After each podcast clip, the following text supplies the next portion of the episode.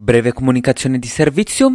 Oltre ad aver aspettato 5 mesi per registrare questa puntata, abbiamo anche pensato di aspettare 3 settimane per pubblicarla. Per questo motivo le cose di cui parliamo nel mezzo sono vecchie e tra l'altro non si sono rivelate nemmeno vere. Inoltre potremmo aver detto Mi 11 Pro al posto di Mi 11 Ultra qualche volta. Vi chiediamo di perdonarci per questo inconveniente e vi auguriamo buon ascolto.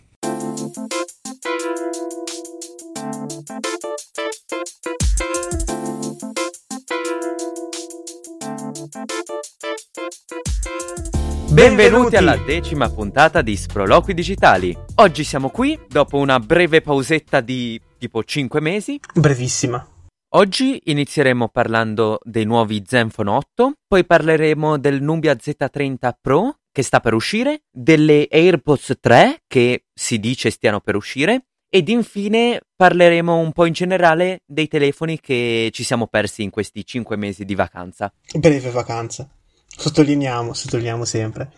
Ok, allora ci introduci te, Francesco? Va bene, dai. Allora, iniziamo quindi con lo Zenfone 8 e lo Zenfone 8 Flip, si chiamava così, vero? Sì. Zenfone 8 Flip. Al Zenfone 8 che si posiziona sui 700 euro più o meno, mentre Zenfone 8 Flip che si posiziona sugli 800. Sì, i prezzi sono quelli, ma a giudicare dalle caratteristiche estetiche forse si darebbe un prezzo molto minore.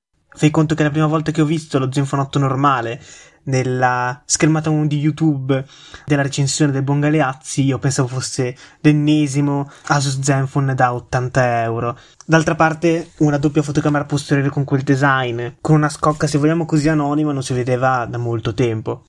Sì, devo dire che non si vedeva più o meno da un anno e mezzo dal Redmi 7, che costava appunto più o meno un centinaio di euro. Sì, sì, sì, no, tra l'altro eh, definirei sia questo che lo Zenfone 8 Flip estremamente anacronistici. Lo Zenfone 8 perché è un design appunto vecchio, molto semplicemente. Non perché ha due fotocamere, ma appunto per come queste due fotocamere sono state implementate, ovvero in un design che appunto sta di vecchio.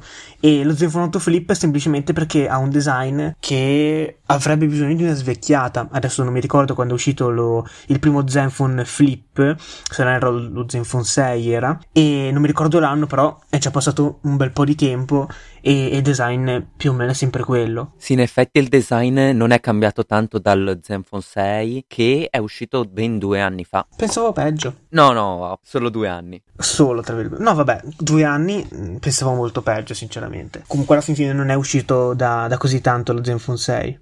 La cosa forse più strana è proprio che lo schermo dello Zenfone 8 Flip ha il refresh rate a 90 Hz, mentre quello dello Zenfone 8, che costa 100 euro in meno, lo ha a 120 Hz. Secondo me eh, lo hanno fatto semplicemente per non alzare ulteriormente il prezzo del Flip, che già così è estremamente alto, perché 800 euro per uno smartphone di Asus sono tanti. Aggiungere uno schermo a 120 Hz avrebbe aumentato ancora di più più il prezzo. Poi secondo me comunque in uno smartphone del genere alla fin fine ci si concentra soprattutto sulla fotocamera rotante e alla fin fine se c'è qualche sbavatura come può essere lo schermo appunto non a 120 Hz non la si considera, mentre su un telefono come lo Zenfone 8 che sinceramente dal punto di vista del design fa abbastanza schifo vuoi il massimo almeno per quanto riguarda appunto l'hardware. Sì sì probabilmente è dovuto a questo, bisogna vedere chi lo comprerà o chi valuterà l'acquisto quanto terrà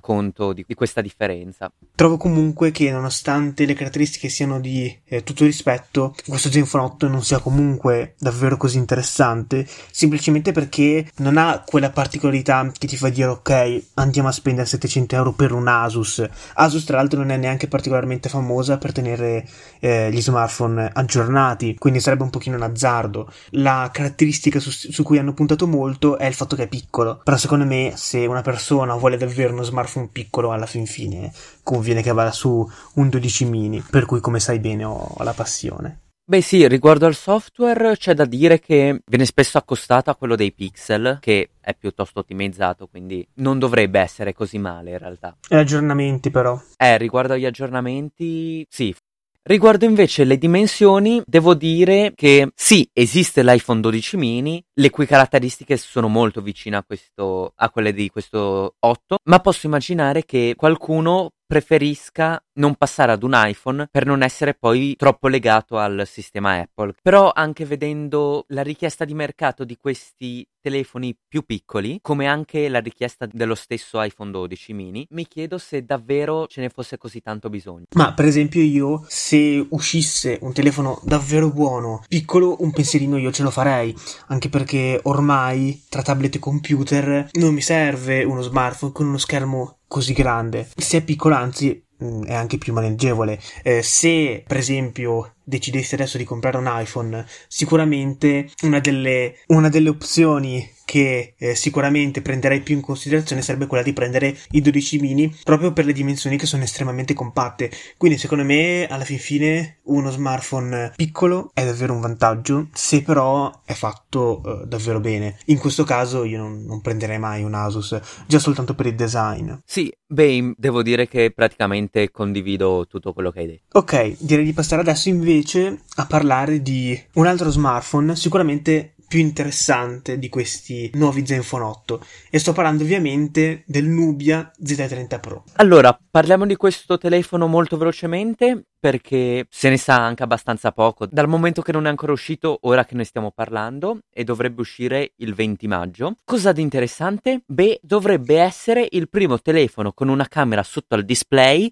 che non fa cagare. Perché Abbiamo visto l'Axon 20 5G che aveva la fotocamera sotto il display ma faceva davvero pena. Questo Nubia che tra l'altro è sempre di ZTE, dovrebbe avere una fotocamera anche utilizzabile normalmente, come quasi se fosse una classica fotocamera sopra il display. Le caratteristiche tecniche sono da top di gamma, ma non hanno nulla di interessante. Tu cosa dici? Allora, come ben sai, io sono un grande appassionato delle fotocamere pop-up, tuttavia ammetto che le fotocamere sotto il display, quando funzionano bene, sono davvero interessanti. Un telefono con una fotocamera sotto il display che funzioni bene non l'ho ancora mai visto. Confido appunto che Z30 Pro possa essere il primo. E mentre dovremo vedere il 20 maggio questo nuovo telefono, forse il 18 maggio si parla di un altro oggetto interessante. Esatto, infatti, secondo alcuni rumor, il 18 maggio dovrebbe essere presentato eh, un nuovo prodotto per quanto riguarda Apple, ovvero le nuove AirPods 3, che eh, secondo appunto gli ultimi rumor rumor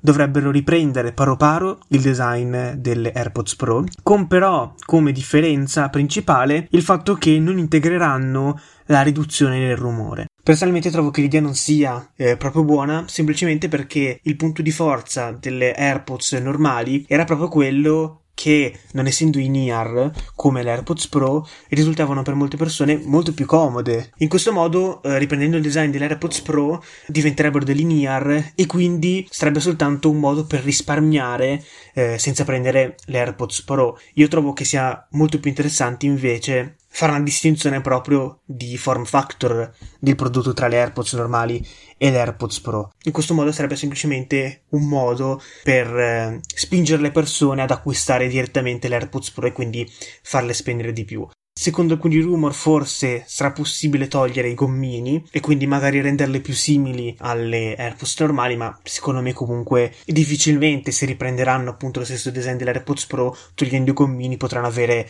la stessa stabilità delle AirPods normali. Beh, sei stato piuttosto esauriente, hai detto tutto quello che avrei potuto dire anch'io e voglio aggiungere anche che a me potrebbe mancare il design delle AirPods normali, quindi con il gambo diciamo che fa un angolo retto con eh, la parte auricolare che mi dà un'idea di design più pulito rispetto al gambo inclinato delle Pro. Sì, tra l'altro ormai il design delle AirPods normali era diventato un pochino uno status symbol, no? Sì, esatto, e anche copiato un po', un po' troppo. Prima di passare all'ultimo argomento, vi ricordiamo ovviamente di seguirci, commentare, dirci cose, condividere, eccetera, tutte le cose che dicono i bravi podcaster. Ok, iniziamo a parlare di tutti i telefoni di cui non abbiamo parlato in questi 5 mesi. Con cosa vuoi iniziare? Assolutamente con eh, probabilmente il più bello, ovvero il Mi 11 Pro. Ok, ottima scelta visto che secondo me il Mi 11 Pro è l'unico telefono del 2021 fino ad ora. Tutti gli altri sono telefoni del 2020.2, ovvero sono delle evoluzioni ma senza nessuna particolare novità. Sì, no, lo trovo estremamente interessante soprattutto per quanto riguarda la parte posteriore che finalmente porta a una novità. Io sono un grande fan del secondo schermo, per quanto magari possa non essere poi così utile, mi piace un sacco avere lo schermo dietro, dietro al display, quindi trovo che sia davvero una bella novità. Sì, assolutamente. Mi dispiace anzi, devo dire, che non abbiano avuto il coraggio di togliere la fotocamera anteriore e lasciare direttamente soltanto quella principale, posteriore. Sì, effettivamente sarebbe stato interessante anche perché alla fin fine non so quante persone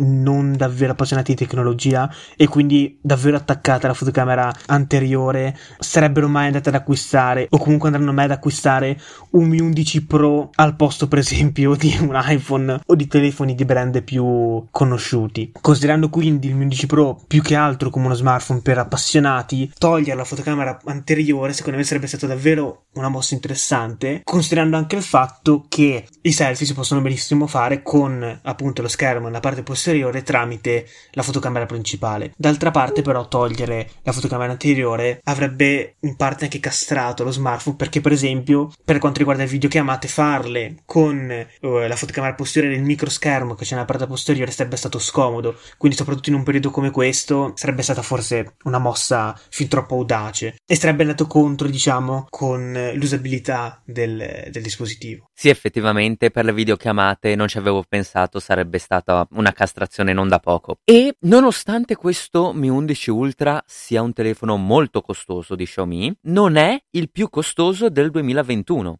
Infatti abbiamo visto che è uscito anche il Mi Mix Fold che a te non è piaciuto perché? A partire dal prezzo di 2000 euro e poi semplicemente perché trovo che sia una brutta copia di quello di Samsung. È un po' voglio ma non posso. Con questa mossa diciamo che Xiaomi ha voluto far vedere che ha le risorse per appunto costruire un dispositivo del genere che come ben sa anche lei non venderà particolarmente, ma dall'altra parte ha anche dimostrato di, di, essere un brand con poca creatività, non so come dire, cioè non sto dicendo che Xiaomi non innovi, anzi, però eh, diciamo che far uscire un dispositivo del genere che è pressoché uguale, almeno per quanto riguarda il design, a un Samsung Galaxy Fold, secondo me è stata una brutta mossa che dà una brutta immagine del brand. Ma riguardo alla somiglianza con il Galaxy Fold, non lo trovo una cosa totalmente negativa, anche perché abbiamo visto è la cosa migliore da fare per un pieghevole e anche Huawei infatti è andata nella stessa direzione di Samsung. La cosa che più mi ha deluso è stato il prezzo. Mi aspettavo da parte di Xiaomi un telefono pieghevole che riuscisse ad entrare un po' più nel mercato, quindi con un prezzo un po' più basso. Mentre invece, almeno qua in Europa, ci siamo ritrovati un telefono allo stesso prezzo praticamente di quello di Samsung, ma qualitativamente inferiore. Sì, 2000 euro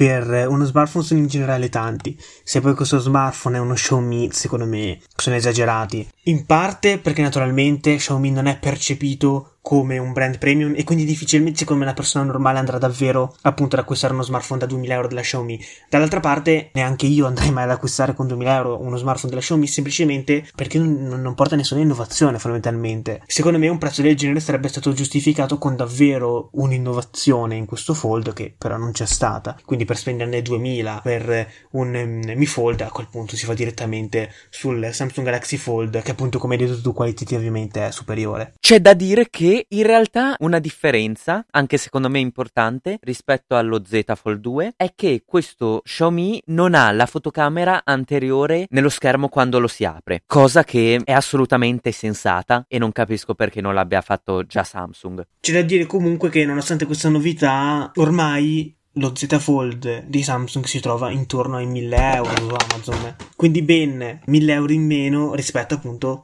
al Mi Fold. Sì, assolutamente in questo momento non conviene prendere un Mix Fold se non per curiosità o per collezionismo di Xiaomi. Collezionisti di Xiaomi ne esistono? Probabilmente no, perché è difficile collezionare tutti gli Xiaomi, però... Effettivamente, vabbè, se esiste gli voglio stringere la mano. Passiamo all'ultimo piccolissimo argomento di cui volevo parlare, l'S21 di Samsung. Due parole. Il nuovo design mi piace, ma non quello dell'S21 Ultra perché ha il modulo fotocamere sul retro troppo grande. Sì, allora concordo per quanto riguarda l'S21 normale, trovo sia stupendo, poi quella trovata della fotocamera che entra a far parte, diciamo, del frame è davvero bella, però devo discostarmi dal tuo parere per quanto riguarda l'S21 Ultra, che dopo un po' di tempo appunto che è uscito eh, sto apprezzando sempre di più, soprattutto perché quel modulo fotocamera posteriore dà proprio un'idea di pro, che è una cosa che mi piace particolarmente. Alla fin fine il fatto che sia grande non mi disturba particolarmente, anzi me lo fa, me lo fa apprezzare molto. È questione di gusti alla fin fine. Va bene, dai, direi che per oggi abbiamo finito. Ci sentiamo la prossima volta, che speriamo non sarà tra 5 mesi. Musica, maestro. Ah, la faccio io? Ah! Ta ta ta ta.